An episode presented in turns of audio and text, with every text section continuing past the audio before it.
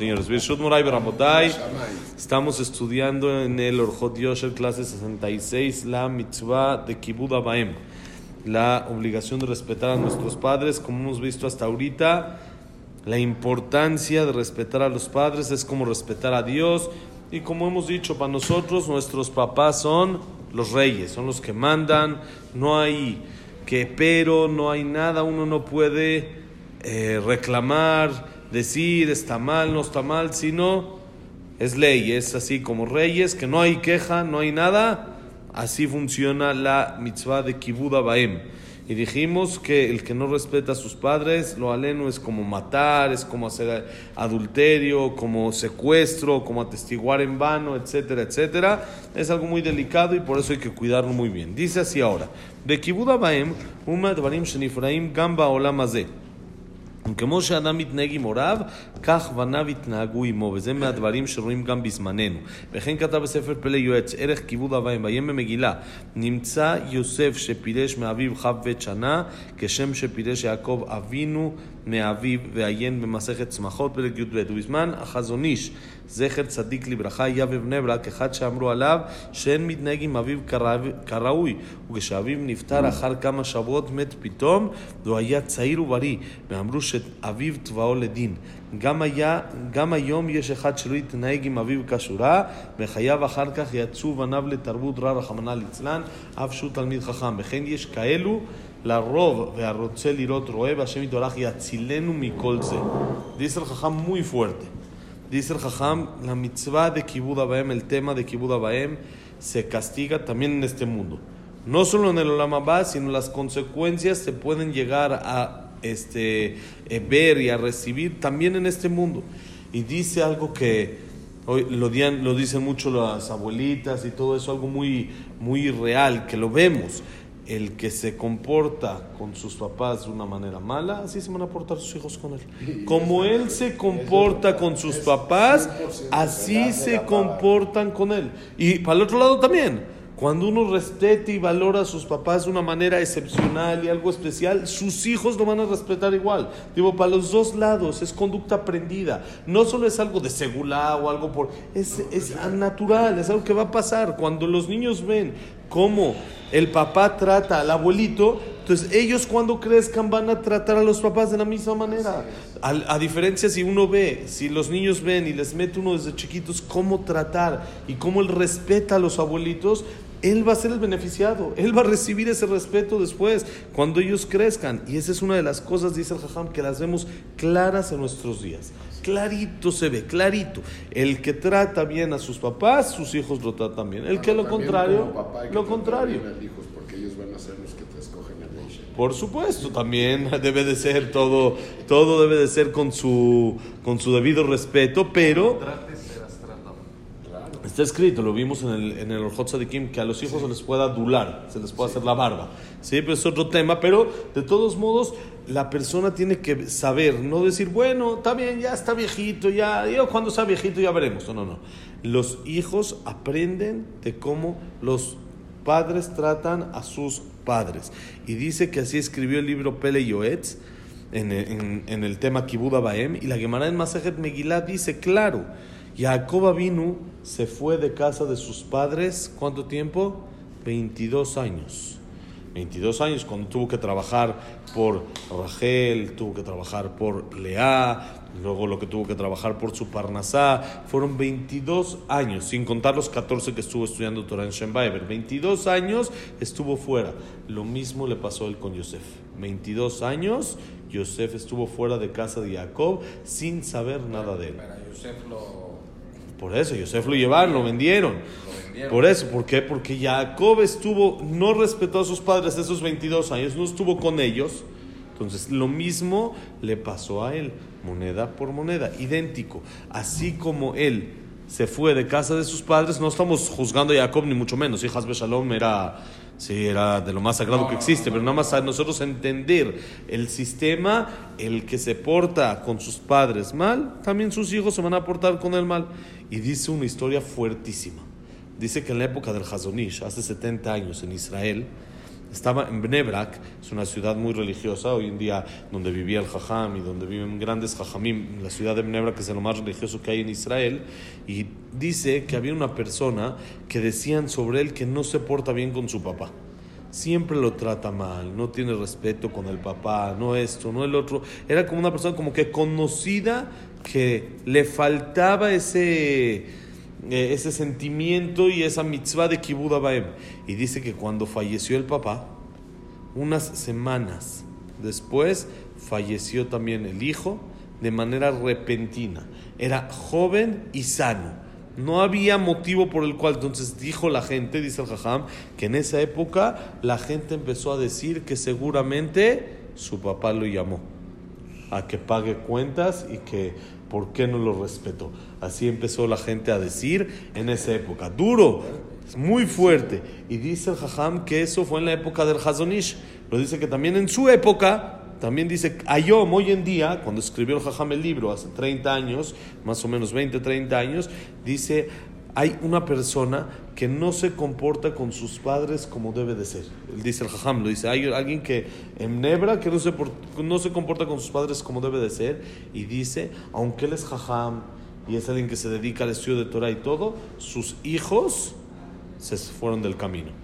Se fueron, dejaron Shabbat, dejaron Kasher, dejaron todo, lo dejaron, aunque él es un jajam y es alguien que eh, la lógica diría que debe de eh, sus hijos salir también jajamim y eso, como él no respetó a sus padres, sus hijos se fueron del camino que él quisiera. Y dice, como estos, hay muchos.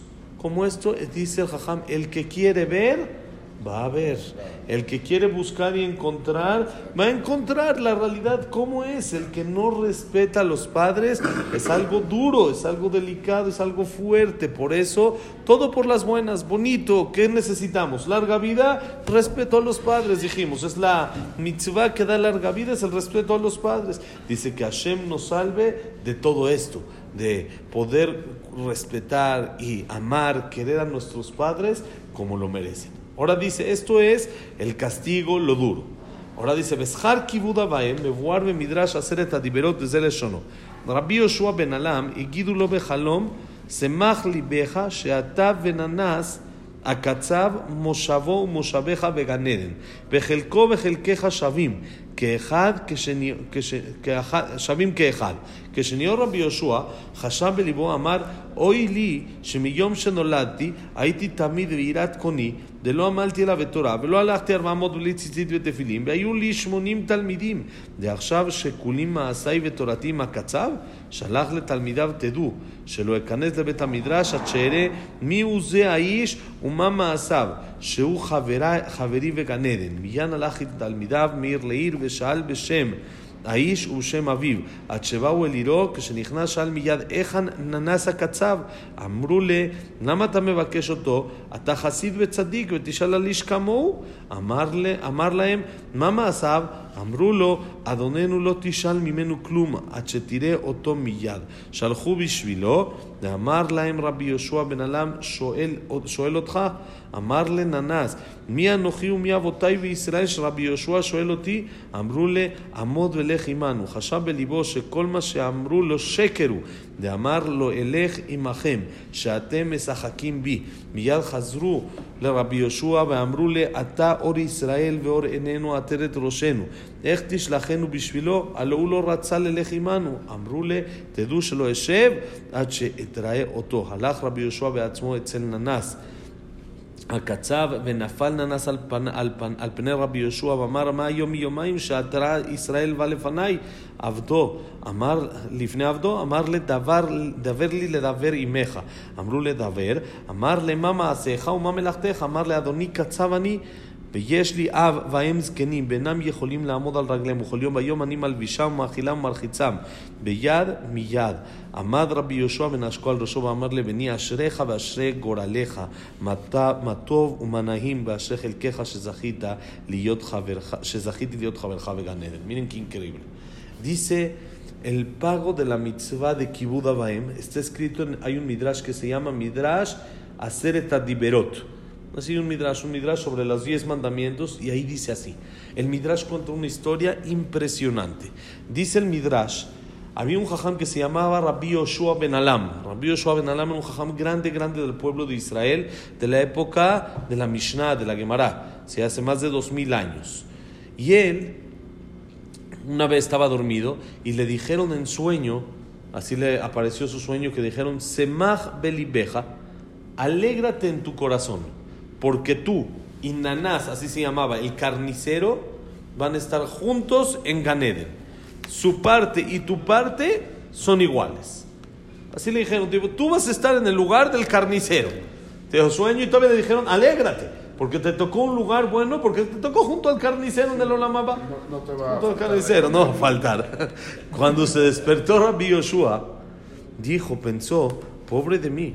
Dice, desde que nací, toda mi vida estuve dedicado a temer a mi creador.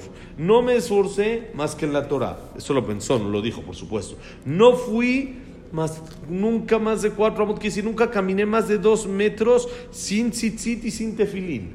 Tuve 80 alumnos y ahorita me están diciendo que soy igual que el carnicero. E, esto es, yo soy igual que el carnicero. Lo pensó, se sintió mal. Dijo, oye, toda la vida trabajé para que me digan que soy como un carnicero. Entonces fue y le dijo a sus alumnos, sépanse, hoy no voy al CNIS hasta que no hable y no sepa quién es ese carnicero.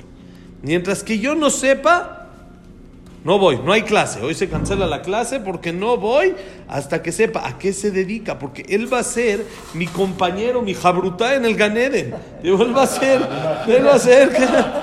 Entonces dijo, ¿qué onda? ¿Sí? Quiero saber quién es. Entonces fue y empezó a caminar con sus alumnos de ciudad en ciudad para buscarlo. Dijo fue en ciudad, y no había como hoy eh, WhatsApp, uno busca en Facebook o Twitter y ponen a nace el carnicero y le aparece toda la información. No era así, entonces tenía que ir a buscar, entonces fue y dijo quién es, quién es su papá, empezó a investigar, entonces hasta que entró a la ciudad en la que vivía el carnicero, investigó y miren cómo es, de inmediato entró a la ciudad y dijo, le dijo a la gente, necesito hablar por favor con Anás el carnicero.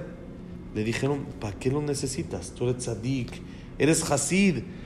Necesitas tú una persona para hablar con él a tu nivel, para, para que se entiendan. Si tú vas a empezar a hablarle Kabbalah y no sé qué, y el carnicero con trabajo sabe la levet. Te vas a aburrir, ¿por qué estás buscándolo? Le dijeron, ¿a qué se dedica? Les dijo él a ellos, ¿a qué se dedica?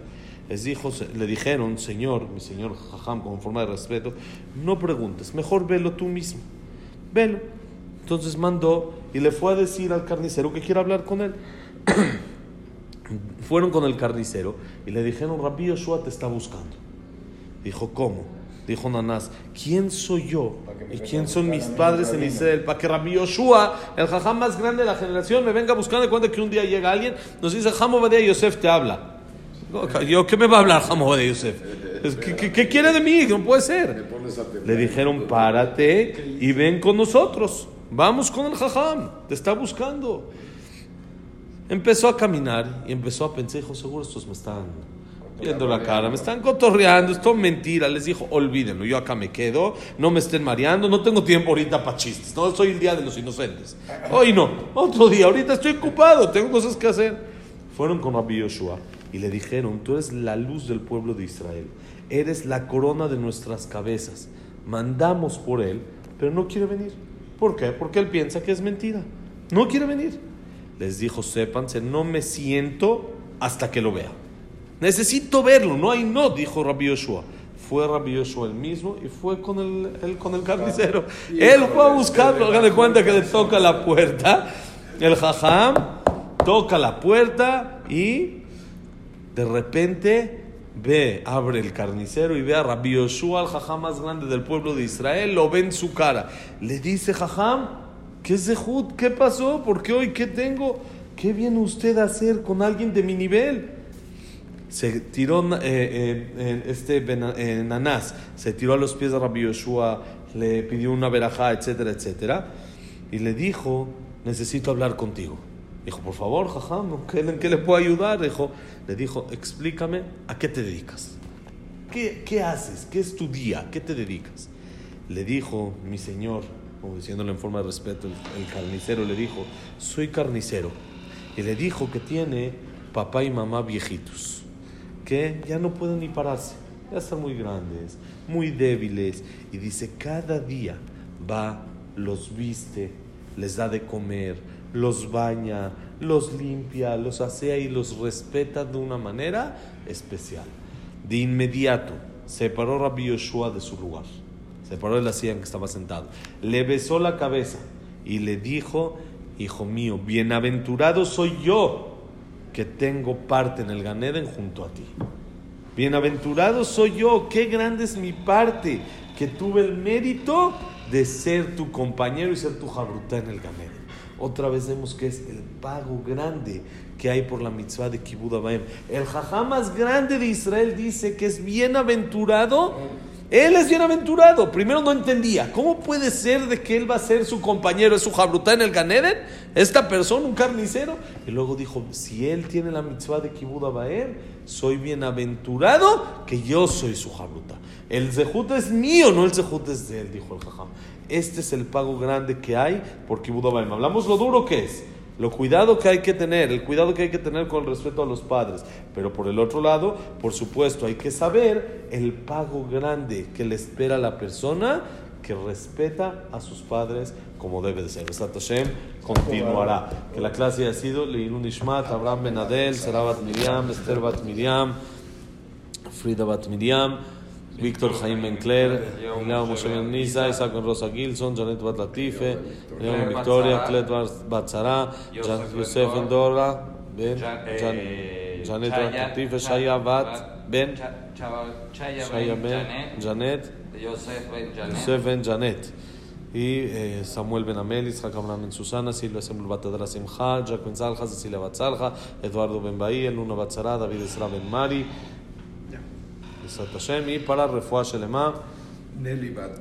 נלי בת אסתר. אסתר, דוד בן לינדה. דוד בן לינדה, אליעזר אליהו בן אליעזר נלי. אליהו נלי, משה רוסון בת בנימין, לימד מרגת, אברהם בן אבלין, יעקב בן לינדה רחל, y para todo Am Israel, y Berajá, Tzlajá y Shalom en Am Israel y en el mundo, Besat Hashem. Bonito día.